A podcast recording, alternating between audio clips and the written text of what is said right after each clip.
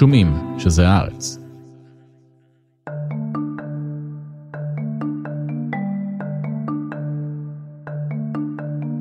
Overnight, U.S. airstrikes in Iraq hitting sites where militants have been targeting American troops. בראשית חודש פברואר, צבא ארצות הברית יצא לתקיפה נרחבת בעיראק נגד מיליציות פרו-איראניות. המתקפה באה בתגובה לתקיפת מוצב אמריקאי, שבה נהרגו שלושה חיילים. احنا ما نقاتل مع القوات الامريكيه، الامريكان لليوم هو عدونا. המיליציות המדוברות הן לא סתם גופים קטנים ואלימים. מדובר למעשה בגוף גדול, חזק וחמוש עד הצוואר, שמשפיע על כל תחומי החיים בעיראק. ההתבססות של איראן בעיראק, שהייתה האויבת המושבעת שלה, היא אחת התוצאות הלא צפויות של שורת מהלכים אלימים שהחלו במלחמת המפרץ הראשונה והביאו את אזור המזרח התיכון למצב שבו הוא נמצא היום.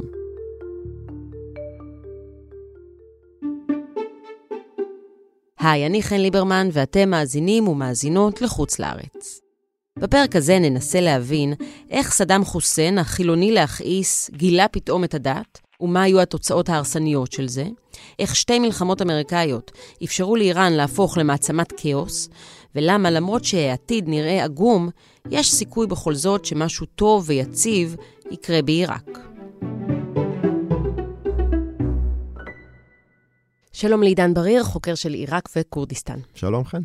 אז המלחמה בעזה אה, הצליחה לייצר עוד חזית בין כל החזיתות שאנחנו מתמודדים איתן, יש לנו גם חזית בעיראק, אה, שזה דבר שמפתיע את מי שלא לא התעסק ולא התעניין במה שקורה בעיראק ב-20 השנים האחרונות, כי חשבנו שזה כבר אירוע שהוא מאחורינו, המלחמה האמריקנית שם הייתה לפני 20 שנה, אה, מה יש להם נגדנו. נגדנו, איך בכלל יש שם מיליציות פרו-איראניות ומה הן רוצות מישראל, והדבר הזה גם הוביל לתקיפות אמריקניות בעיראק, אז זו הזדמנות טובה להבין מה בעצם קורה בעיראק מאז הנסיגה האמריקנית, הנסיגה שעוד אה, נמשכת, יש להם, אה, יש להם עוד כוחות שם. אה, מאיפה אנחנו צריכים להתחיל את השיחה הזאת? כדאי להתחיל את השיחה באמת בפלישה האמריקאית ובפירוק של משטר הבעת' אה, ולקרוץ גם לאחור. כלומר, הפלישה האמריקאית מגיעה אה, ב-2003 כמובן, היא מגיעה אחרי כמה רגעים חשובים. אה, היא מגיעה אחרי, דבר ראשון, מיידית ביותר, היא מגיעה שנה וכמעט חצי אחרי הפלישה האמריקנית לאפגניסטן. ואני חושב שהסמיכות הזאת היא משהו שאנחנו תכף נדבר עליו גם, היא מאוד מאוד מעניינת. אה, כי היא מייצרת איזושהי מציאות עוד לפני בנייה מחדש של עיראק, עוד לפני בנייה מחדש של אפגניסטן. עוד לפני כל דבר אחר, מייצרת באזור הזה מציאות אה, מאוד אה, מעניינת, מאוד שונה ממה שהייתה אה, רק רגע לפני הפלישות האמריקאיות האלה, לשתי המדינות. ומאוד שונה, נראה לי, מהכוונות של הפלישה מאוד שונה מהכוונות. אה, אני לא, כלומר, היום אנחנו יודעים הרבה יותר ממה שידענו לפני 20 שנה לגבי הכוונות האמריקאיות. אני לא בטוח שאפשר ליישב את הכוונות האמריקאיות כפי שהוצגו, שנפרסו בה. תקופה שבין אה, פיגועי 11 בספטמבר אה, בארצות הברית לבין הפלישה לאפגניסטן ואז הפלישה לעיראק, יש אה, פערים מאוד מאוד גדולים בין מה שקרה בפועל לבין מה שהוצג ככוונות, גם על זה אולי שווה לדבר. אבל אם קורצים עוד איזושהי תקופה מסוימת לאחור, אני חושב שחלק מהזרעים של מה שנבט, הבשיל, צמח, גדל בעיראק, בתקופה שאחרי הפלישה האמריקאית, נבטו עוד בעשורים שלפני כן. אה, בשנות ה-80 וביתר שאת, בעיניי לפחות בשנות ה-90, אה, אחרי הפלישה האמריקאית הראשונה, הסופה במדבר, מלחמת המפרץ הראשונה וכולי. אז אני רוצה רגע להבין את תמונת המצב של עיראק היום, שיש בה הרי מצב אבסורדי. היא המדינה הערבית הגדולה היחידה שיש בה רוב שיעי, ולמרות זאת, היסטורית היא ביריבות מרה עם איראן, הגם שיעית, שהיום גם בוחשת בעיראק ומערערת אותה מבפנים. אז פה אני מרשה לעצמי רגע ללכת צעד אחורה. Uh, אני חושב שצריך להסתכל על המעורבות האיר... האיראנית בתוך עיראק uh, בפרספקטיבה של לפחות שני עשורים וגם יותר מזה. נתחיל בשנות ל-80, איראן ועיראק, איראן שאחרי המהפכה האסלאמית, אחרי עלייתו של חומייני לשלטון, או חזרתו של חומייני לאיראן, נכנסת לקרוב uh, לעשור של מלחמה קשה מאוד, עקובה מדם, וצריך לומר גם נטולת מטרות ונטולת הישגים, לשני הצדדים.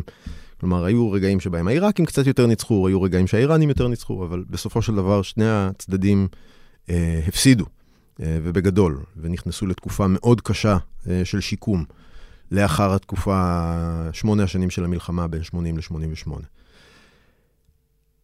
תכף נדבר על עיראק אחרי המלחמה, אבל אה, איראן אחרי המלחמה מוצאת את עצמה בסיטואציה שבה היא מוקפת משני הצדדים שלה, בשני הגבולות הארוכים שלה, גם ממזרח עם אפגניסטן וגם ממערב עם עיראק, אה, בשתי מדינות סוניות, אה, נאמר מדינות אה, פוסט-מלחמתיות. האפגנים היו מעורבים במאבק קשה נגד הסובייטים, שהעלה שם כוחות, קראו להם המוג'אהידין, לימים הם הבשילו בדמות כוח שלטוני חדש, הטליבן. אז הכוח הזה, כוח סוני, רדיקלי מאוד, אה, מתגבש בגבולה המזרחי של איראן. מהצד השני, משטר הבעת', המשטר שבראשו של אה, סדאם חוסיין, אה, ששולט בעיראק עוד משנות ה-60 המאוחרות, אפילו אפשר לומר גם משנות ה-60 המוקדמות בתצורה אחרת. ואיראן מוצאת את עצמה בעשור הזה של שנות ה-90, מוקפת מצד אחד אפגניסטן הסונית, הרדיקלית, מצד שני עיראק, שעומד בראשה משטר שתמיד היה משטר סוני מאוד, אבל אה, בשנות ה-90, כחלק מתהליך השיקום והבנייה מחדש שלו, אחרי הפלישה האמריקאית של 91, אה, מלחמת המפרץ הראשונה, בונה את עצמו כמשטר שהוא לא רק סוני אה, עדתית, אלא גם מאוד דתי. משטר שהיה לפני כן מאוד חילוני, חילוני להכעיס אפילו, בונה את עצמו מחדש בשנות, בשנות ה-90 אה, כמשטר אדוק, דתי, אה, ולימים גם יואשם ככזה ששומר על קשרים עם ארגונים אה, רדיקליים כמו אל-קאעידה וכולי. אנחנו עד היום לא לגמרי יודעים אם זה נכון, זה כנראה לא נכון, אבל זה בכלל לא חשוב, כך זה נתפס. אז איראן מוצאת את עצמה לכודה בשני הצדדים שלה. בין שתי מדינות סוניות, למרות שעיראק אינה סונית. ב... המשטר הוא סוני, לצורך הוא סוני, ענייננו. בדיוק. הרוב באוכלוסייה היה גם כן. בימי משטר הבעת' שיעי, אבל המשטר עצמו היה סוני שמתעדף סונים. ההסתכלות המסורתית על סדאם הייתה כעל אדם מאוד חילוני. כן. הוא היה חילוני, כמו שאמרתי קודם, חילוני להכעיס אפילו בהרבה שלבים של ההתפתחות הפוליטית שלו כשליט בעיראק. וזה הרבה פעמים גם היה לו מאוד נוח. להנגיד את עצמו אה, מול השלטון הדתי, פנאטי וכולי, האיראני. Mm-hmm. כלומר, אלה השיעים הדתיים המטורפים, ואני השלטון החילוני, שלטון צבאי במידה מסוימת. אני משהו אחר. בשנות ה-90, כשהיה צריך לבנות מחדש את עיראק ולייצר מחדש בסיס לגיטימציה לשלטון של הבעת', אז אחד מהכלים האלה, אחרי שנים של דחיקה החוצה של דת, ובעיקר של דת פוליטית, האחים המוסלמים, שהיו אסורים בחוק בעיראק, אחרי הרבה מאוד שנים, המשטר בונה את עצמו מחדש כמשטר דתי, המשטר העיראקי בונה את עצמו כמשטר דתי, סוני כמובן. אה, אז זה לא שהוא מחזיר את האחים המוסלמים לקדמת הבמה, הוא להפך, הוא מנכס לעצמו את הדת. הדת היא דת שהבעת', שלטון הבעת' מקדם, זכורות כל מיני תמונות אה, של סדאם בתפילות פתאום, אה, סדאם אה, מחזיק אה, קוראן, אגב, מי שזוכר תמונות של סדאם מימי המשפט שלו, 2004-2005, עד הוצאתו להורג, הוא היה מופיע עם ספר קוראן ביד. כלומר, זה תמונות ש-20 שנה קודם לכן היו על... ומה הרפורמה הדתית הזאת שירתה? הרפורמה הדתית הזאת, לא בהכרח הציבור העיראקי קנה אותה. כלומר, הציבור העיראקי שהתרגל לראות את בכירי משטר הבת ואת סדאם עצמו במופעים של חילוניות מתריסה, לא בהכרח קנה את זה שהמשטר פתאום חזר בתשובה. אבל העובדה שהמשטר חזר בתשובה, פתאום החזירה למרכז הבמה את הדתיות, והפכה אותה, או החזירה אותה להיות מאוד פוליטית. הדתיות, הדת, הפכה להיות בעיראק שוב מקובלת. אה, הדת, שוב, לא היו מפלגות אחרות כמובן תחת הבעת, לא היו מפלגות פוליטיות, לא היו תנועות כמו אחים מוסלמים, אבל הדת הייתה עוד פעם כלי עבודה שאפשר להשתמש בו במסגרת פוליטית, מה שלא היה נכון מאז לפחות שנות ה-60 אה, של המאה ה-20, אה, הרבה מאוד שנים בעיראק. אז בעצם אבל נוצרת... אבל איך זה שירת את, את, אה, את סדאם אה, להפוך את הדת שוב לפוליטית, כשמדובר בדת שהיא סונית מול אזרחים שרובם שיעים? דבר ראשון, אני, אני אגיד משהו אחד לגבי הדת הסונית הזאת. סדאם לא אה, דיבר בתקופה ההיא על, על האסלאם הסוני. Mm-hmm. אדרבה, הוא עשה אפילו מאמצים גדולים מאוד לייצר איזשהו מין דת, אה, נקרא לזה רחבה, עם, עם מוטת כנפיים רחבה, שבה יש מקום גם לשיעים. הוא לא... בשביל לטשטש את הפערים האלה בין סונים לבין שיעים, הוא ייצר איזה מין דת, זה לא להגיד דת חדשה, אבל איזה מין תפיסה דתית חדשה שבה, כמו שיש באסלאם הסוני, אסכולות משפט שונות, אז השיעה זה לא אה, כת נפרדת, זה לא קבוצה דתית נפרדת, זה לא איזושהי פרשנות אחרת של האסלאם, זו קבוצה, אסכולה דתית. אז זו הייתה דרך לחזק את השלטון שלו? זאת הייתה דרך לחזק את השלטון, וצריך לזכור מה קורה בשנות ה-90 בעיראק. אחרי הפלישה האמריקאית, האמריקאים בעצם מוטטו את המדינה העיראקית לגמרי, השתלטו עליה, אבל לא הפילו, בניגוד ל-2003, הם לא הפילו את משטר הבעת'. הם השאירו את משטר הבעת' ואת סדאם על כיסאם. הם הטילו סנקציות משתקות, קשות מאוד, על עיראק בשנות ה-90. הם הטילו אמברגו אווירי, כלומר, אה, מטוסי הצבא העיראקי לא יכולים היו, בשביל להגן, בעקבות ה... צריך לומר את זה אולי באיזושהי הערת שוליים, בעקבות מלחמת המפרץ היו ניסיונות התקוממות של השיעים בדרום ושל הכורדים בצפון. אה, אז בשביל להגן, בעקבות הדיכוי האלים מאוד של הקבוצות האלה, של הכורדים והשיעים, האמריקאים מטילים אמברגו אווירי. בעצם כוחות הצבא העיראקי מוגבלים למרכז המדינה, לא יכולים לטוס צפונה, לא יכולים לטוס דרומה. ועיראק נמצאת בסיטואציה שבה היא אה, מדינה מוקצת בזירה הבינלאומית. יש עליה סנקציות אה, כלכליות קשות מאוד, יש בה רעב, אה, מזון ניתן בקיצוב, הרעב מאוד מאוד קשה, המשבר הכלכלי מאוד קשה, וזאת מדינה מאוד עשירה על הנייר. יש לה מאגרי נפט עצומים, נדמה לי הרביעים בגודלם בעולם, אבל אפילו את הנפט שלה היא לא יכולה למכור. על רקע הסנקציות האלה, על רקע הרעב, על רקע המשבר הזה, סדאם מנסה לבנות את עצמו מחדש, לייצר מחדש לגיטימציה למשטר שכל הציבור שלו ראה איך הוא רוסק, הושפל וכמעט פוזר. והדרך הכי קלה, הכי נוחה, יש שיגידו הכי פופוליסטית, הייתה להחזיר מחדש את הדת למרכז הבמה. סדאם, גם בתקופתו החילונית, הקיצונית ביותר, ידע שהציבור העיראקי הוא פחות חילוני ממנו. כלומר, יש מקום לדת, הדת היא כלי שאפשר לעבוד איתו. ושנות ה-90 היו הרגע שבו אה, סדאם מחזיר את הדת. יש אומרים שהרדיקליזציה הזאת, ההחזרה המאוד מהירה של הדת למרכז הבמה והעבודה, או הניצול של הדת אה, לצרכים פוליטיים בעשור הזה של שנות ה-90, זרעו את הזרעים שלימים, ב-2003, 2004, אחרי הפלישה האמריקאית, נזרעו בשנות ה-90 זרעים שהולידו ארגונים כמו אל-קאעידה של ארץ הנהרות, אל-קאעידה העיראקית, אה, שהוקמו אה, אחרי הפלישה האמריקאית, בניסיון, א', להיאבק בפלישה האמריקאית, בפולש האמריקאי, וב', לשמר את כוחם של הסונים. ואנחנו רואים את ה... את הזרעים האלה עד היום בעצם. כלומר, אלה זרעים שאולי יכולים להסביר את המיליציות שנמצאות היום בעיראק. במידה מסוימת, אה, המיליציות שנולדו, המיליציות הסוניות, כמו אל-קאעידה, שנולדו בתקופה הזאת, אה, בדיוק מתוך אותה מגמה, ההתפתחות הזאת של שנות ה-90 בעיראק, המיליציות האלה כבר לא כל כך קיימות. אל-קאעידה העיראקי, אותו ארגון של אה, אבו מוסא בזרקאווי המפורסם, בעצם הפסידה במלחמה, האמריקאים יצאו למבצע ארוך למיגורה של אל-קאעידה, ואל-קאעידה בעצם אה, כמעט לא המשיכה להתקיים בעיראק, לפחות לא בתצורה המאוד אה, פעילה, קטלנית שבו היא פעלה בשנים הראשונות לאחר הפלישה האמריקאית. מה שכן אנחנו יכולים לייחס לתקופה הזאת, של אחרי הפלישה האמריקאית, זה את העובדה שמיליציות שיעיות, שקמו בעיראק כדי ללחום בפולש האמריקאי גם הן, נלחמו במידה רבה, בחלק ניכר מזמנן, הקדישו חלק ניכר ממרצן, בשביל להילחם במיליציות הסוניות. כי הסונים האלה, הקבוצות כמו אל-קאעידה, נלחמו בשיעים, שהקימו מדינה מחדש בעיראק, לא פחות משהם נלחמו באמריקאים. אז אה, היו בעצם, לכל אחת מהמיליציות האלה, בין אם הם מיליציות סוניות ובין אם הם מיליציות שיעיות, היו להם שני צירים של פעולה. ציר אחד שהוא נגד האמריקאים, וציר אחר שהוא נגד בני העדה המתחרה. אם זה סונים, אז זה נגד השיעים, ואם זה שיעים, אז זה נגד הסונים. אוקיי. למה לפשט, אם אפשר לסבך? זה הכי כיף לסבך. בעיראק חיים כ-45 מיליון איש, מהם כ-8 מיליון בבירה בגדד. כ-80% מהאוכלוסייה הם ערבים, כ-15% כורדים, והיתר בני קבוצות אתניות שונות. עיראק הייתה חלק מהאימפריה העות'מאנית, וגבולותיה המודרניים שורטטו לאחר מלחמת העולם הראשונה. אז השתלטו עליה הבריטים. הבריטים גם הקימו בה בית מלוכה בראשות המלך פייסל הראשון.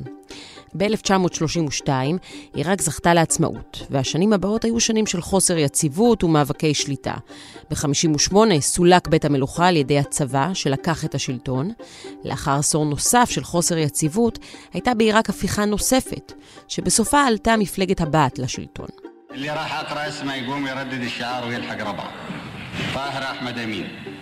اسماعيل ابراهيم النجار בשנות ה-70, בעזרת עתודות נפט אדירות, הצליחה מפלגת הבת להביא ליציבות ולפיתוח ולבניית אחד הצבאות החזקים בעולם הערבי. במהלך התקופה הזו הפך סדאם חוסיין לאיש החזק ביותר במפלגה, עד שב-79 הפך לנשיא עיראק. Just two hours ago, Allied Air Forces began an attack on military targets in Iraq and Kuwait. חוסיין שלט ביד רמה במדינה, אבל גם גרר אותה להרפתקאות צבאיות הרסניות, כמו מלחמת עיראק-איראן והפלישה לכווית ב-1990, שהובילה למלחמת המפרץ הראשונה, ולתהליכים שקורעים את המדינה מאז ועד היום.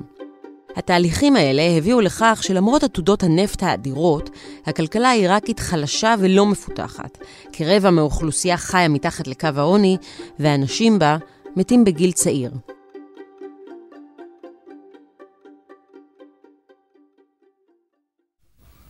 I take the threat very seriously. I take the fact that he develops weapons of mass destruction very seriously. אז, אז עכשיו, אוקיי, אם אני רוצה שוב להבין את עיראק של היום, אנחנו נצטרך לעצור, ב, לעצור אה, לרגע ב-2003, כדי שוב להבין את עיראק של היום. אז בואו בוא נעבור ל-2003. אמריקאים פולשים במרץ 2003. אה, במידה רבה אה, אפשר לראות בזה המשך לפלישה של 91. סמלית, באופן סמלי, מעניין, מי שפלש ב-2003 היה בנו של מי שפלש ב-91, וכמובן שראו בזה במידה רבה סגירת מעגל. הבן ישלים את המשימה שהאבא לא הספיק לסיים, לא רצה לסיים, איך שלא נסתכל על זה. וזה להפיל את משטר הבעת'. אה, היום אנחנו כבר מובן יודעים שהבסיס שעליו יצאו האמריקאים למבצע הזה בעיראק, להפלה של משטר הבעת', היה רעוע מאוד, אה, היה מבוסס במידה רבה על שקרים. שקרים שהודו בהם, כלומר, זה לא ספקולציה שלי או של אנשים אחרים, שקרים שבכירי המשטר האמריקאי, הממשל האמריקאי של אותה תקופה, הודה בהם, כולל בכירי ה-CAA. אה, האמריקאים נכנסו לעיראק, הסיבה הרשמית הייתה הבנה אמריקאית שיש בעיראק נשק להשמדה המונית. זאת הייתה הסיבה הרשמית. לא אה, איזשהו קשר ישיר לפיגועי 11 בספטמבר, אלא המשך טבעי של המלחמה בטרור שהם יצאו אליה נגד אה, הטליבן ואל-קאעידה, אה, שנה וחצי קודם לכן, אה, ונתפר סיפור אה, שכולל נשק להשמדה המונית, סדאם פועל להשגת נשק להשמדה המונית, וכשאומרים נשק להשמדה המונית לא מתכוונים רק לכימי ולביולוגי שכולם ידעו שיש לו, אלא גם לפרויקט גרעין חדש. אה, כדי לתת לזה את אותה מעטפת שניתנה לפלישה לאפגניסטן, אה, היה גם את הסיפור שליווה כל הזמן אה, את הפלישה, שסדאם מתנהל או מנהל מערכת של קשרים עם בכירי אל-קאעידה. אותו ארגון שבעצם היה הסיבה הראשונה לפלישה לאפגניסטן. כשהמטרה האמיתית מאחורי השקרים? המטרה האמיתית מאחורי השקרים היא לתת הצדקה אה, לפלישה לעיראק, משהו שככל הנראה בכל מקרה רצו לעשות אה, האמריקאים, כי? הממשל של בוש, אה, מכל מיני סיבות. הפלישה לאפגניסטן לא הייתה קלה וחלקה כפי שהם היו רוצים. Uh, היו צריכים... היא לא הביאה תוצאות מהירות. היא לא הביאה תוצאות מהירות, או יש שיגידו שלא הביאה תוצאות בכלל. Uh, והאמריקאים שאחרי 11 בספטמבר היו צריכים תוצאות, היו צריכים איזשהו בוסט למורל של הציבור האמריקאי, שהיה מאוד מאוד ירוד באותה תקופה. וצריך לומר, גם בציבוריות האמריקאית, בפוליטיקה האמריקאית, היה קשב לדבר הזה.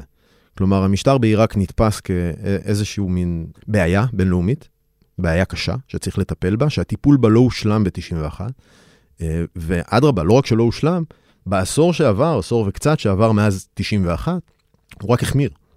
אה, ודווקא בחסות הסגירות הזאת שנכפתה על עיראק תחת משטר הסנקציות, סדאם פעל לא לרצות את הקהילה הבינלאומית, אלא להפך, חתר תחתיה ובסתר ניסה להשיג נשק להשמדה המונית וכולי. וגם יצר קשרים עם גורמי טרור. עכשיו, הזכרת בתחילת השיחה שהפלישה לאפגניסטן ואז הפלישה לעיראק יצרה תנועת מלקחיים, שהשפיעה מאוד על איראן, ולא כמו שהאמריקאים היו רוצים להשפיע. זהו. זה, זה הדבר, אני חושב, הרגע המעניין של 2003. כי בעצם מאוקטובר 2001, הפלישה האמריקאית לאפגניסטן, עד מרץ 2003, שנה, שנה וחצי אחרי זה, הפלישה האמריקאית לעיראק, האמריקאים ניקו במהלך די מהיר את שתי החזיתות הקשות ביותר שהיו לאיראן. כלומר, שתי מדינות עוינות, אויבות, אה, שנמצאות בשתי הגבולות הארוכים של איראן, והאיראנים למעשה איבדו את שתי האויבות הגדולות שלהם משני הצדדים, בלי שהיו צריכים לעשות שום דבר. האמריקאים עשו את העבודה בשבילם, ובעצם פתחו לאיראן אה, עידן חדש שבו היא מדינה שאין לה דאגות בגבולות. עכשיו, זה אומר הקצאת משאבים אחרת לגמרי, זה אומר... זה דמיון חדש לחלוטין של התפקיד האיראני באזור. זה הרבה יותר מהקצאת משאבים. פתאום האיראנים שהיו לכודים בתוך סיטואציה גיאופוליטית מאוד מורכבת, עד מרץ 2003, פתאום הם מוצאים את עצמם חסרי אויבים. והם יכולים להתחיל לדמיין את עצמם מחדש כגורם אה, משפיע.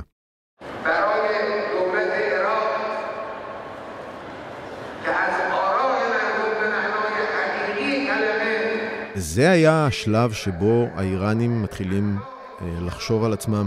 תמיד דיברו על ייצוא המהפכה, ייצוא המהפכה זה איזשהו קונספט שאני לא בטוח שיש לו אחיזה במציאות. כי, כי המהפכה האיראנית מתאימה לאיראן ולא בהכרח מתאימה למדינות אחרות באזור.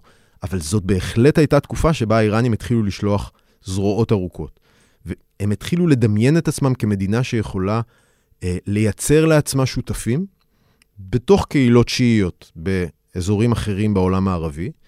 הם התחילו לראות, בעיקר בעיראק, ופה זה מה שהופך את עיראק לכל כך חשובה, בעיקר בעיראק, אבל לא רק בעיראק, הם התחילו לראות איך גורמים שיעים, איך קהילות שיעיות, שהן לא בהכרח הרוב. בעיראק הן הרוב, במקומות כמו לבנון, במקומות כמו אה, תימן, אה, במקומות כמו מדינות המפרץ הפרסי, הן לא רוב, אבל הן קהילות יחסית גדולות, יחסית חזקות,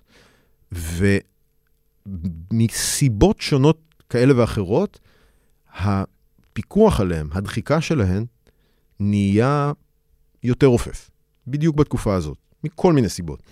והם התחילו לראות או לחשוב על עצמם, לחשוב על עצמם, האיראנים, כמדינה שיכולה לשלוח זרועות. מה זה לשלוח זרועות? לייצר שותפויות מקומיות. בין אם זה עם ארגון כמו חזבאללה בלבנון, בין אם זה עם אה, ארגונים שיעים שכבר קיימים בעיראק. להפוך ארגונים מקומיים ל proxies. אני, אני אולי קצת נמנע מהשימוש ב proxies, כי בתקופה הזאת זה עוד לא proxies כמו שאנחנו מדמיינים. היום המילה proxies היא מאוד טעונה, כלומר זה שליחים של איראן שמבצעים את העבודה שלהם מעבר לגבול. כן. בתקופה הזאת זה שליחת זרועות כדי לייצר שותפויות אינטרסים. שותפויות, אוקיי. שותפויות אינטרסים. אבל שוב, עם ארגונים שהם כבר קיימים. הארגונים האלה קיימים. חיזבאללה כן. קיים בדחיפה איראנית, בעידוד איראני, בהשראה איראנית, עוד מתחילת שנות ה-80, עוד ממלחמת לבנון הראשונה בלבנון. הארגונים השיעים, המיליציות השיעיות הראשונות בעיראק, הוקמו כבר בשנות ה-80 המוקדמות. אז בעצם התמנון האיראני החזק שאנחנו רואים היום, צריך לשלוח את הפרחים לארצות הברית שפלשה ב-2003. בין היתר, בהחלט, כן. אה, ארצות הברית אפשרה לאיראן להתחיל לדמיין את עצמה אחרת, ככוח שהוא לא מתגונן, אלא ככוח שיש לו איזה שהן שאיפות לצאת החוצה. עכשיו, היציאה הזאת החוצה היא, היא משהו מאוד מהותי בתפיסה האיראנית. אוקיי. הדחיפה החוצה. הניסיון, וזה לא לכבוש שטח, זה לא רצון לכבוש מדינות, להשתלט על לבנון או להשתלט על עיראק, זה רצון לייצר כוחות מקומיים, שיש להם גם אינטרסים מקומיים, אבל יש להם גם איזושהי אחדות אינטרסים עם איראן, שבשעת פקודה, אולי, מתישהו, הכוחות האלה יעשו חשבונות איפה נמצאת הנאמנות האמיתית שלהם. וזה לא אומר שכוח כמו חיזבאללה בלבנון, או כוחות כמו המיליציות השיעיות בעיראק, הם לא כוחות מקומיים עם אינטרסים מאוד חזקים. דווקא היום, בתקופה הזאת, עם מה שקורה בגבול הצפון, אנחנו רואים שחיזבאללה יש לו אינטרסים לבנונים מקומיים, פוליטיים, חברתיים, כלכליים, מאוד חזקים, שהם לא בהכרח מיושרים עם האינטרסים. נכון, אבל אנחנו כן רואים שהנה, הגיעה שעת הפקודה, ושעת הפקודה הזאת לפחות יכולה גם לייצר הרתעה מאוד גדולה, אה, גם עלינו, גם על ישראל, ו- ואנחנו רואים שהדבר הזה עובד בשביל איראן. אני חושב שישראל היא, היא בעניין הזה, אגב, שחקן לא מאוד מאוד חשוב. כלומר, העיניים האיראניות הן גם על ישראל. אני לא מנקה את זה מהשולחן, אני לא אומר שזה לא חשוב, אבל זה לא בהכרח הדבר הכי חשוב. כלומר, ההתכווננות האיראנית היא לא בהכרח בשביל להילחם בישראל, או אפילו לא להילחם באמריקאים. ההתכווננות האיראנית היא לייצר אה, איזושהי סיטואציה שבה יש כוחות נאמנים, והכוחות הנאמנים האלה יודעים להביא כל מדינה, לא משנה איזו מדינה, אם זה לבנון, אם זה עיראק, אם זה תימן, לאיזשהו מצב של, אה, נקרא לזה, אי נוחות תמידית. אה, איזשהו מצב של אה, אי-יציבות פוטנציאלית לפחות תמידית. מצב שבו כוחות שיעים יכולים לערער על היציבות, או שיש להם פוטנציאל לערער על היציבות, והם תמיד יכולים, הם כוחות מספיק חזקים בשביל שיהיה להם את, ה, את כוח ההרתעה הזה. וההרתעה הזאת היא לא נגד ישראל והיא לא נגד כוחות אמריקאים, ההרתעה הזאת היא בראש ובראשונה נגד הכוחות המייצבים הפוליטיים המקומיים, בין אם זה בלבנון, בין אם זה בעיראק, ונדמה לי שאין מקום יותר מאשר עיראק, שב-20 השנים האחרונות הייתה כר פורה להצלחה של הפרדיגמה האיראנית הזאת. הפרדיגמה okay, של ערעור הזירה המקומית. זהו, אז עכשיו כל ההקדמה הזאת בשביל להסביר באמת את הפרדיגמה האיראנית שעובדת, אתה אומר, הכי טוב כרגע בעיראק. זה גם כמובן מספרית. כי בעיראק יש הרבה שיעים, הערכה גסה כ-60% מהאוכלוסייה. זה גם אה, מבחינה ארגונית, כי בעיראק פועלות מיליציות שיעיות, אה, שהיו כמובן לא חוקיות, אבל פעילות בשטח עוד משנות ה-80. כלומר, יש איזשהו בסיס ארגוני, מיליציוני, אבל הבסיס המיליציוני הזה מלווה, וביתר שאת מאז 2003, גם בתשתית פוליטית. כלומר, המיליציות עיראקיות שהוקמו כמיליציות בשנות ה-80 והמשיכו לפעול ברצף במחתרת גם בשנות ה-90, היו להם גם שלוחות בגולה, אה, שהיו בעיקר שלוחות פוליטיות. אחרי 2003 הן הופכות להיות בסיס להקמה של מפלגות שיעיות חוקיות חדשות בעיראק. אה, ופה הזירה הפוליטית העיראקית, צריך לומר עליה עוד מילה, בעקבות 2003. הזירה הפוליטית העיראקית החדשה, במדינה העיראקית הנבנית של 2003 ואילך, האמריקאים, אחרי הפירוק של משטר עבאס, אחרי ההפלה של סדאם והתפיסה שלו והעמדה שלו לדין, בונים את המדינה העיראקית מתוך הבנה שהשיעים כמרכיב בולט, חזק, גדול באוכלוסייה העיראקית, הם המפתח לבניית המדינה החדשה. כלומר, המדינה החדשה בתפיסה האמריקאית צריכה להיות מדינה שיעית, נשענת על הפוליטיקה השיעית, בסופו של דבר, אה, זה מקבל צורה של אה, חוקה שבה לשים שמור מקום מרכזי ותמידי. כלומר, הפוליטיקה השיעית נשענת על זה, הפוליטיקה העיראקית, סליחה, נשענת על זה שראש הממשלה הוא שיעי. תמיד בחוקה. יהיה שיעי. תמיד, לעולם. ופה זה דבר מאוד מאוד מעניין. האמריקאים בעצם אחרי שכבר שחררו את איראן מהאויבת הגדולה שלה ממערב, מעיראק הבעתיסטית, האמריקאים גם בונים את המדינה החדשה באופן, שוב, לא מתוכנן, לא אה, כאיזה מתנה באמת לאיראנים, אבל הם בונים מתוך התפיסות שלהם את עיראק החדשה כמדינה שכבר מיסודה הופכת להיות נוחה מאוד, אה, ל... אני לא אומר לבחישה איראנית עדיין, אבל למעורבות, לקשירת קשרים ארוכי טווח, קשרים אסטרטגיים עם איראן. המדינה העיראקית הופכת להיות שותפה מאוד נוחה לאיראנים. זה משהו שנשמע לי מהלך נורא מטומטם רק uh, כחוכמה בדיעבד, או שאפשר היה גם להבין בזמן אמת שזה לא מהלך חכם מצד האמריקנים? אני לא יודע, תראי, להגיד מטומטם זה, זה באמת, אה, זה שיפוטי מאוד, אה, למרות שאני חייב לומר שאני מסכים עם זה.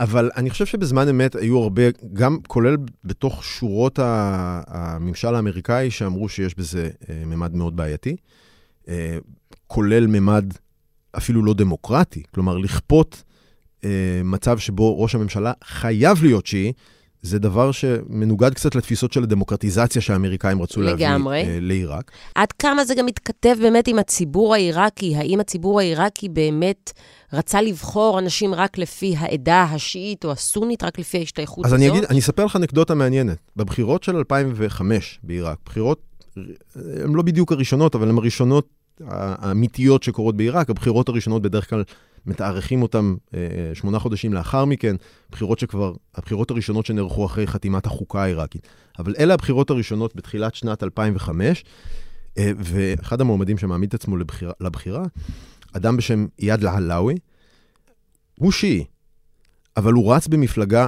שאומרת, הבסיס הראשוני של המצע שלה זה שהיא על-עדתית. יש אצלו סונים ויש אצלו כורדים, הוא מעבר לעניין העדתי, והוא זוכה ב, ברוב קולות. בעיראק, לכאורה, עם רוב שיעי וכולי, בסופו של דבר, איאד עלאווי מצליח לקבל את מירב הקולות, הוא לא מצליח בסוף להרכיב את הממשלה, הוא לא מצליח להפוך לראש ממשלה בגלל כל מיני תכסיסים פוליטיים שנעשו מסביבו, וגם בגלל חולשה שלו, אבל זו הייתה אינדיקציה מאוד טובה למה הציבור העיראקי רוצה באותה נקודת זמן. זה לא היה בהכרח פוליטיקה עדתית של שיעים בוחרים לשיעים וסונים כן. בוחרים לסונים וכורדים בוחרים לכורדים. זה לא היה זה. ככל הנראה, ככל שאפשר להבין מתוך תוצאות הבחירות האלה, אה, זה מאוד מעניין. ולמרות הכל, הפוליטיקה העדתית אה, קנתה לה אחיזה בתמיכה אמריקאית, בתמיכה של אנשים שליוו את האמריקאים, עיראקים גולים, פעילים פוליטיים עיראקים גולים שליוו את האמריקאים בפלישה שלהם אה, לעיראק. והדבר הזה ייצר לאיראנים ולכוחות הפרו-איראנים בתוך עיראק, אותן מיליציות שיעיות, סיטואציה מאוד נוחה להתבסס לאורך זמן, לקנות להם אחיזה, לקנות להם מעמד, לקנות להם הרבה מאוד כוח, לחזק את המיליציות, אה, לחזק את הגורמים הפוליטיים, את הזרועות הפוליטיות של המיליציות. אה, הרבה פעמים הם מנסים להצ... להציג את עצמם הפוך, כמפלגות בראש ובראשונה שיש להם אה, זרוע צבאית, אה, דבר אגב שאסור בחוקה העיראקית, אבל בפועל אלה היו מיליציות שהייתה להם, להם זרוע פוליטית.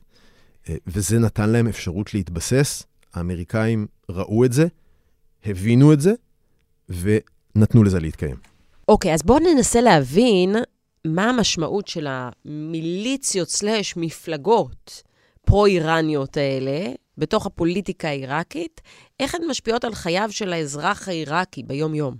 בהרבה, בהרבה מאוד uh, דרכים ושיטות, ואני חושב שהעובדה שהמיליציות האלה היו מגובות בזרוע פוליטית, נתן להם uh, גם uh, חיות מיוחדת, ונתן להם גם יכולת לשלוט על uh, הרבה מאפיינים, הרבה חלקים של החיים הציבוריים בעיראק.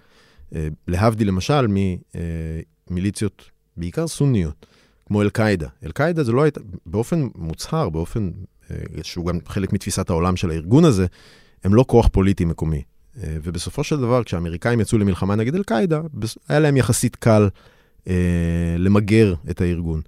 לעומת זאת, המיליציות השיעיות האלה הן מיליציות שבמידה מסוימת אה, שואבות השראה אה, במבנה הפוליטי שלהם, במחשבה הפוליטית שלהם, מהמשטר האיראני. כלומר, אה, משטר שיש לו רגל אחת דתית, אה, שהיא גם פוליטית, אי אפשר לנתק את הדת מהפוליטיקה במקרה הזה, ורגל אחרת שהיא צבאית. ומשמרות המהפכה מסמנות את המודל, כלומר, איזושהי הסתכלות על הדת הפוליטית מאוד, בעין אחת, ואחיזה בנשק, וגם תכנון אסטרטגי מצד שני. זה מודל שהמיליציות העיראקיות האלה הסתכלו עליו, ומשמרות המהפכה גם מהוות מודל לשליחת זרועות לתוך החברה.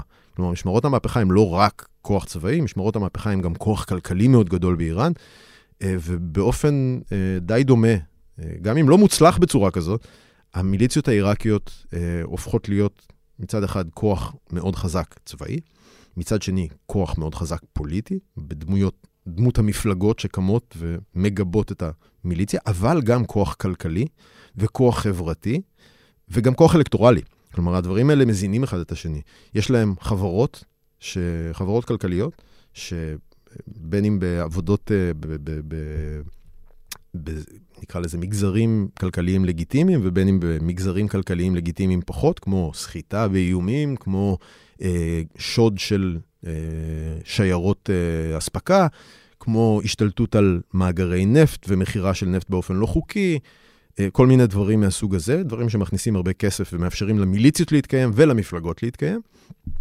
והם גם כוח מאוד משמעותי בסיטואציה של מדינה בכאוס, מדינה ב, לפחות, במקרה הטוב בתהליך בנייה, במקרה הפחות טוב באמת בכאוס. המיליציות האלה הם כוח מארגן, חברתי.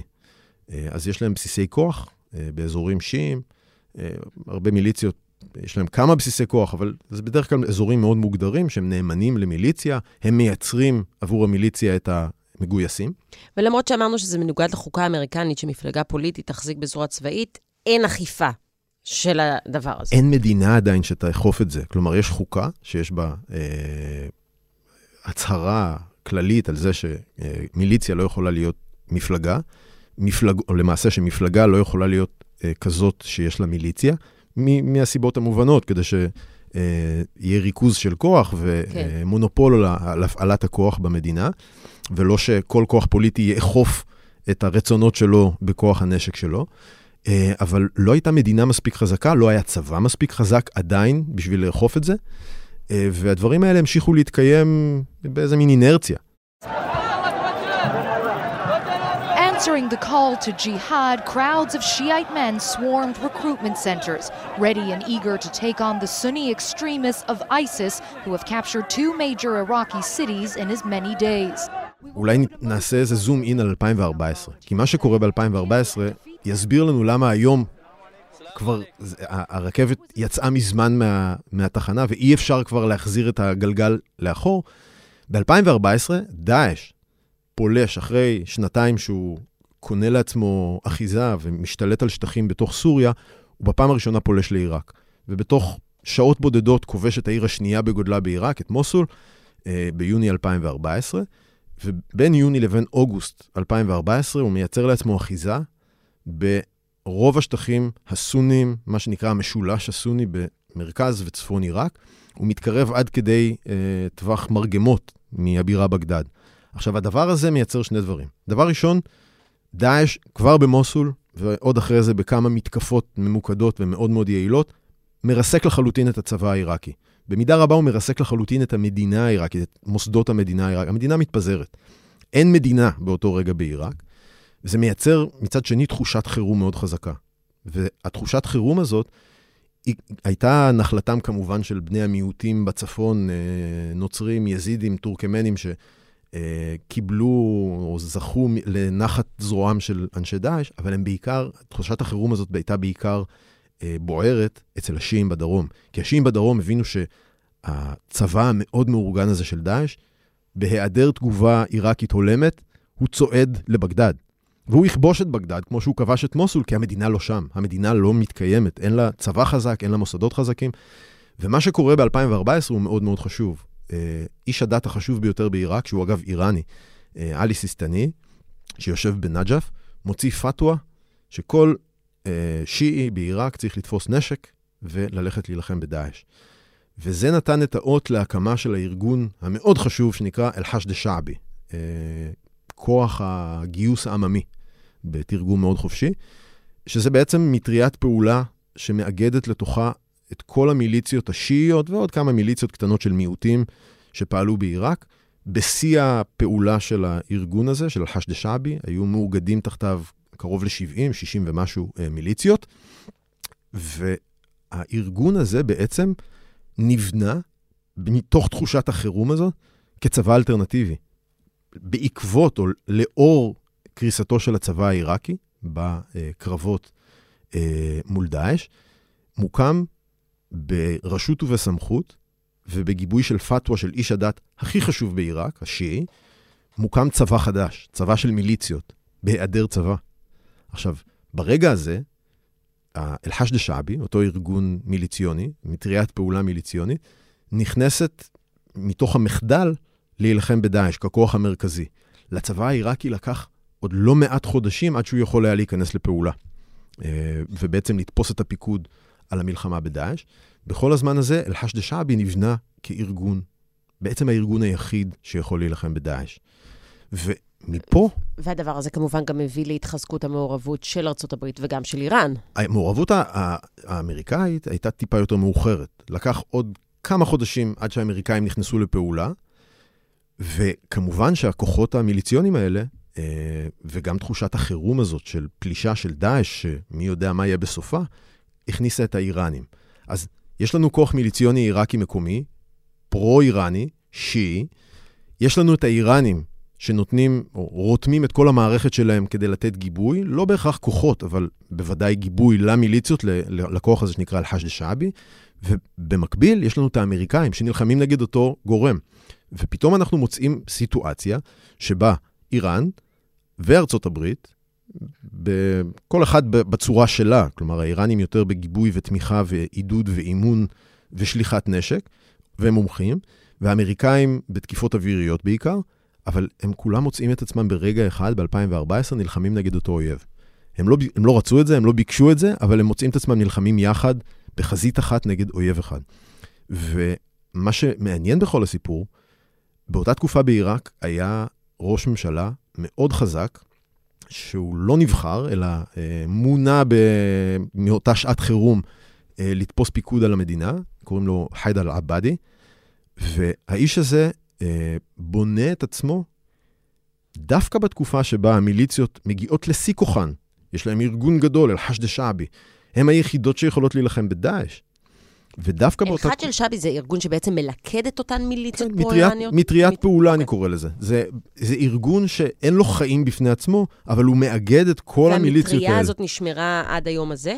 המטריה הזאת נשמרה במידה רבה עד היום הזה, היא קיימת עדיין. אה, ורק משום שהיא צברה לעצמה כל כך הרבה כוח ב-2014, שהתחיל לאיים ממש על עצם קיומה של המדינה העיראקית. כלומר, המיליציות ככוח לוחם יחיד, בהיעדרה של מדינה, בהיעדרו של כוח לוחם מדינתי, הופכות להיות כל כך חזקות וכל כך דומיננטיות, שהן מתחילות לאיים על עצם קיומה של המדינה העיראקית, שמנסה לבנות את עצמה מחדש באותה תקופה, תחת שלטונו של חיידר אל-עבאדי, אותו ראש ממשלה. כן, אז מה איתו? הוא בונה את עצמו ככזה שמנסה לנצל את תקופת שלטונו, התקופה שניתנה לו בשלטון, כדי לבנות מחדש את עיראק על אדנים מוצקים יותר. וכחלק מהאמירה הזאת, הוא כמובן ניהל את המלחמה בדאעש, ולא הייתה לו ברירה אלא להסכים עם המעורבות. הוא לא רצה לראות בזה הובלה, והוא גם תמיד השתדל לדחוק את אל-חשד שעבי הצידה כדי להכניס למרכז הפעולה את כוחות הצבא העיראקים, אלה שנבנו מחדש או אלה שהיו קיימים ויכולים היו להילחם. הוא רתם כוחות זרים למלחמה בדאעש, והוא הוביל אותה. הוא רצה לעשות את אותו מהלך שב-2003, 2004 ו-2005 כבר ניסו לעשות, שזה הצנטרליזציה הזאת של עיראק, את המרכוז של הכוח, את הבנייה של המונופול על הפעלת הכוח, כל הדברים שהיו חסרים בעשור הראשון בעיראק, תחת שלטונו של נורי אל-מאליקי, ראש ממשלה שהיה עשור בשלטון והביא להתמוטטות. אבל אם אנחנו מסתכלים על עיראק של היום, זה לא כל כך הצליח לו. נכון, זה לא הצליח לו. הוא אחד האמירות, או אחד הצירים המרכזיים שהוא פעל אה, בהם, זה להכפיף את המיליציות השיעיות האלה לכוחות הביטחון הממלכתיים העיראקים. אה, איראן באותה תקופה, שהבינה את הפוטנציאל הגדול, ושוב, איראן אוהבת פוטנציאלים. איראן אוהבת כוח פוטנציאלי, אוהבת איום מרומז. ושל אי-יציבות. כלומר, איראן לא רוצה את הסנטרליזציה הזו בדיוק. של הכוחות בעיראק. בדיוק. הצנטרליזציה הזאת, היא מגלמת בתוכה גם איום על ערעור היציבות שאיראן אוהבת להכניס במערכות פוליטיות במדינות אה, כן. ידידותיות, או במדינות שיש בהן כוח, כוח שיעי ידידותי. כן. אז הצנטרליזציה הזאת לא טובה לאיראן, ואיראן פועלת כדי לחזק את המיליציות, היא כמובן מכניסה המון אה, כסף ואימון ונשק ותחמושת וכולי, ועוזרת בעיקר בדחיפה מאחור. והמיליציות האלה, הן הופכות להיות, המיליציות האלה המאוגדות עכשיו בתוך אל-חשד שעבי, הן הופכות להיות איזשהו אה, כר פעולה מרכזי של המשטר האיראני. הן הופכות להיות, אנחנו קוראים לזה פרוקסי, אבל הן הופכות להיות פרוקסי ממש ממש חשוב של האיראנים. האיראנים רואים בעיראק פתאום זירה שכן, יש בה אה, כוחות אה, משמעותיים, לא מבוטלים, ראש ממשלה, שמתנגדים לפלישה האיראנית, בדיוק כשם שהם מתנגדים לפלישה האמריקאית, לכל סוג של בחישה זרה. אז יש שם את הכוחות האלה, ויש שם כוחות גם ציבוריים ופוליטיים שמתנגדים לבחישה חיצונית לרבות הפלישה האיראנית, או בעיקר הפלישה האיראנית, או הבחישה האיראנית, אבל יש להם גם כוח שיש לו לגיטימציה ציבורית מאוד רחבה, כוח אדם כמעט אינסופי, בסיס פוליטי, אלקטורט, מאוד רחב, שזה אל-חשד שעבי. והם מתחילים לטפח אותו בתור אה, מגה פרוקסי. כלומר, זה כוח שהוא כוח צבאי מאוד חזק, כוח פוליטי מאוד חזק, וככל שעובר הזמן, הופך נאמן יותר ויותר לאיראן. הוא נקשר לאיראן בקשרים כלכליים, בקשרים פוליטיים, בקשרים דתיים, שהולכים ומתחזקים ביתר שאת מאז 2014.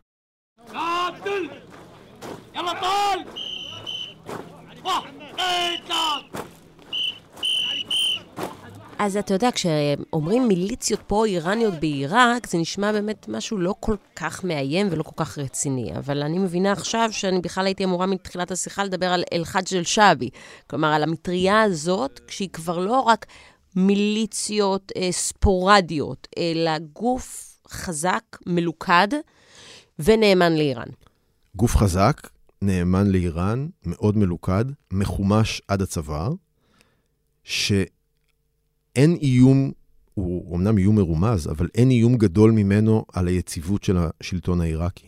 ואני חושב שהגילום המושלם של זה היה בבחירות שבהן, הפעם הראשונה שבעצם חיידר אל-עבאדי, אותו ראש ממשלה, שניצח את דאעש, או ניצח על המערכה שבסופה הובס דאעש, הוא מעמיד את עצמו לבחירה ב-2018, ומולו עומדת קואליציה של uh, מפלגות הוא מתהדר בבחירות האלה, בניצחון, בהובלה של הניצחון על דאעש, אבל קמה מולו קואליציה של מפלגות מיליציוניות, שהן בעצם תמונת מראה של הקואליציה של המיליציות, מטריית הפעולה המיליציונית הזאת שנקראת אל-חשד שעבי, זה ההעתק שלה בעולם הפוליטי.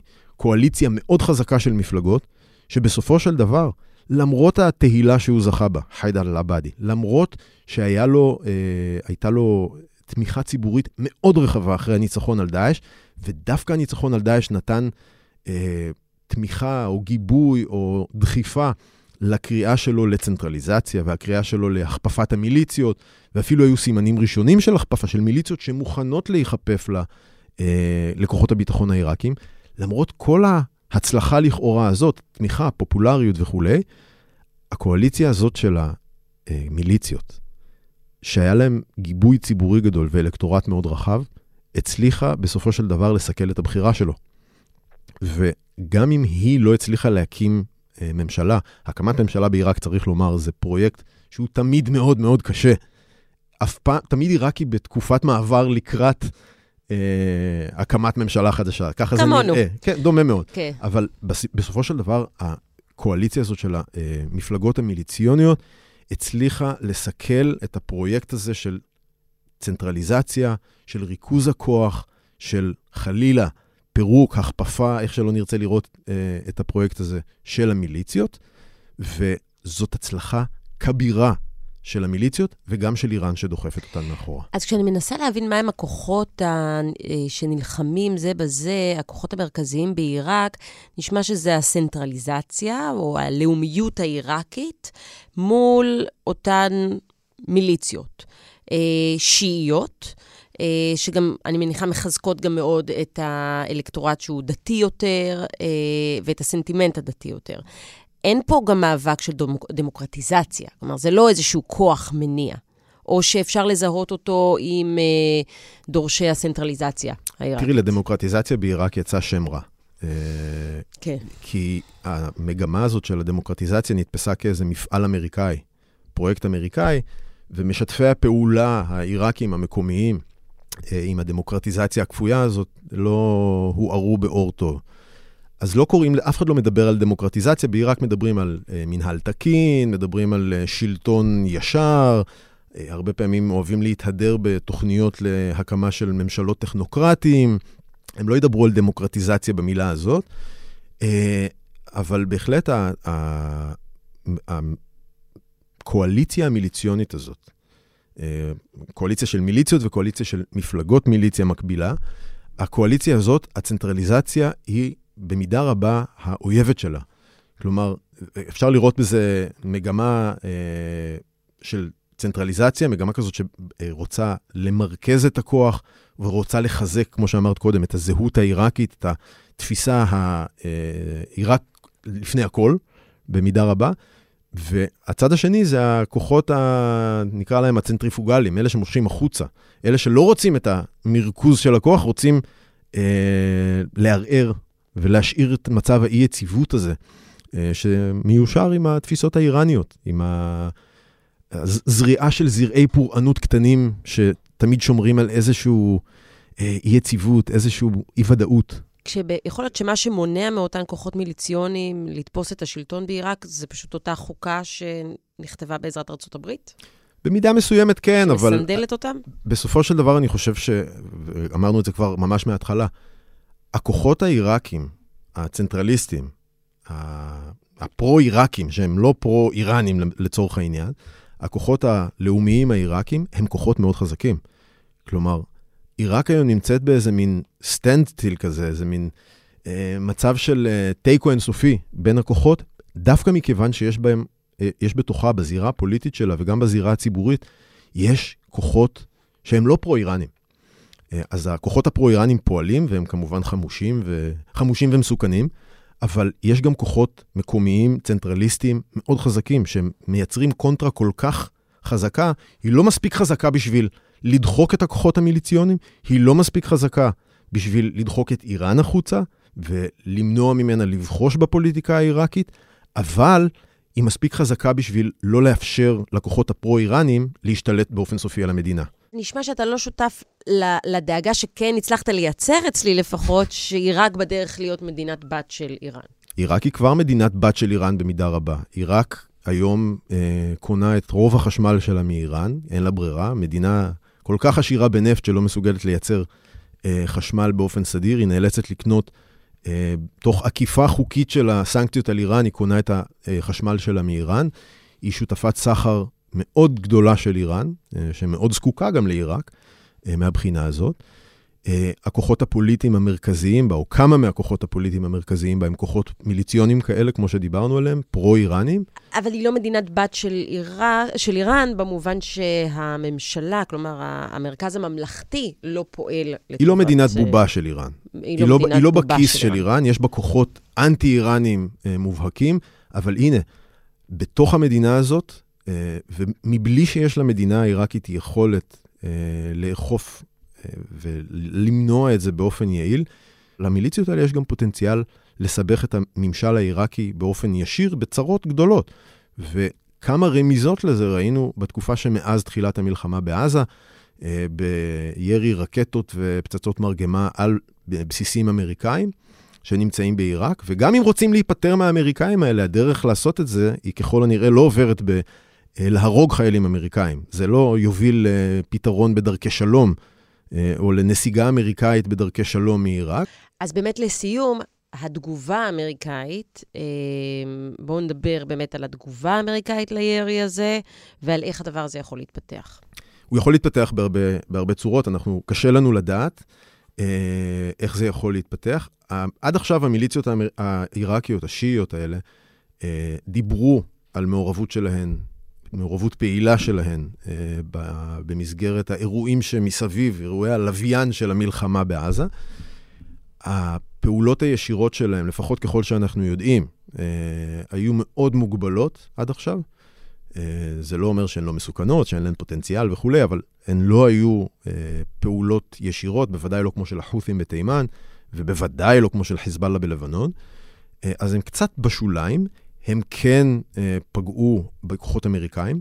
אה, הם ראו בהזדמנות הזאת, אה, של, בתפאורה הזאת שיצרה המלחמה בעזה, הזדמנות לזנב באמריקאים ולדרוש, בעצם לכפות על המדינה, העירק, המדינה העיראקית מציאות שבה בועטים את האמריקאים החוצה מעיראק. זה לא כל כך עובד להם, האמריקאים גם אחרי שהעיראקים, המיליציות העיראקיות האלה, הרהיבו עוז ותקפו גם מחוץ לשטחי עיראק, בבסיס אמריקאי בירדן, האמריקאים גם אה, החזירו להם אה, בתקיפה משולבת, מורכבת, רב-אזורית, אה, מאוד מאוד קשה, עם, עם קריצה מאוד ברורה לאיראנים. זה גם נוח לאמריקאים להחזיר למיליציות, הם יודעים מי עומד מאחורי המיליציות האלה, אבל נוח כן. להחזיר למיליציות העיראקיות כדי להימנע מתגובה ישירה באיראן, עדיין. הפוטנציאל הזה לסבך את המדינה העיראקית ולגרור את האמריקאים ואת האיראנים לעימות ישיר, שעיראק אולי תהיה הזירה שבו הוא יתרחש, היא אולי הסכנה הכי גדולה. למיליציות העיראקיות האלה, שהמדינה העיראקית לפחות לא, לא כל כך אוהבת את הקיום שלהם ואת הפעולה העצמאית שלהם, למיליציות האלה יש פוטנציאל, שוב המילה הזאת, יש פוטנציאל לסבך את הסיטואציה, לסבך את המציאות בעיראק, להפוך את עיראק לזירה להתגוששות בין אה, כוחות חיצוניים, שוב. שוב, ובעיקר להגשים את התסריט הגרוע ביותר שהמדינה העיראקית יכולה לדמיין, שאחרי שהיא 20 שנה פועלת לבלימה והדיפה של כל בחישה חיצונית, בין אם איראנית ובין אם אמריקאית, בתוך הפוליטיקה שלה, ותוך כדי שהתגבשה גם, כמו שאמרנו, איזושהי זהות עיראקית מקומית, המיליציות האלה, הפוטנציאל המערער שלהם, יכול לגרום לזה שעיראק, שתהפ... כשתהפוך לזירה להתגוששות בין האמריקאים לאיראנים, הבחישה בתוך עיראק תהיה גדולה לאין ארוך ממה שהייתה עד עכשיו, והיא גם עלולה להישאר למשך שנים ארוכות קדימה, ככה. אז נקווה שלפחות בעוד 20 שנה, כששוב יצטרכו לבנות מחדש את עיראק, יפיקו קצת לקחים מהבנייה הקודמת. עידן בריר, תודה רבה לך. תודה רבה, חן.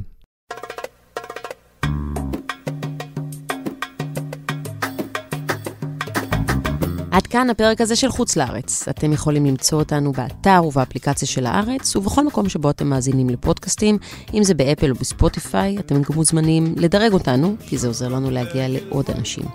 תודה רבה לאסף פרידמן, אמיר פקטור, אברי רוזנצבי ורועי סמיוני. אני חן ליברמן, ואנחנו נשתמע בשבוע הבא. شربتك المي بجفوفي السمراء سامحتك هواي سمح ولو مرة. شي تريد أقول أكثر غلطان وتعذر وحلفك يا روحي لضيع العشرة شي تريد أقول أكثر غلطان وتعذر وحلفك يا روحي لضيع العشرة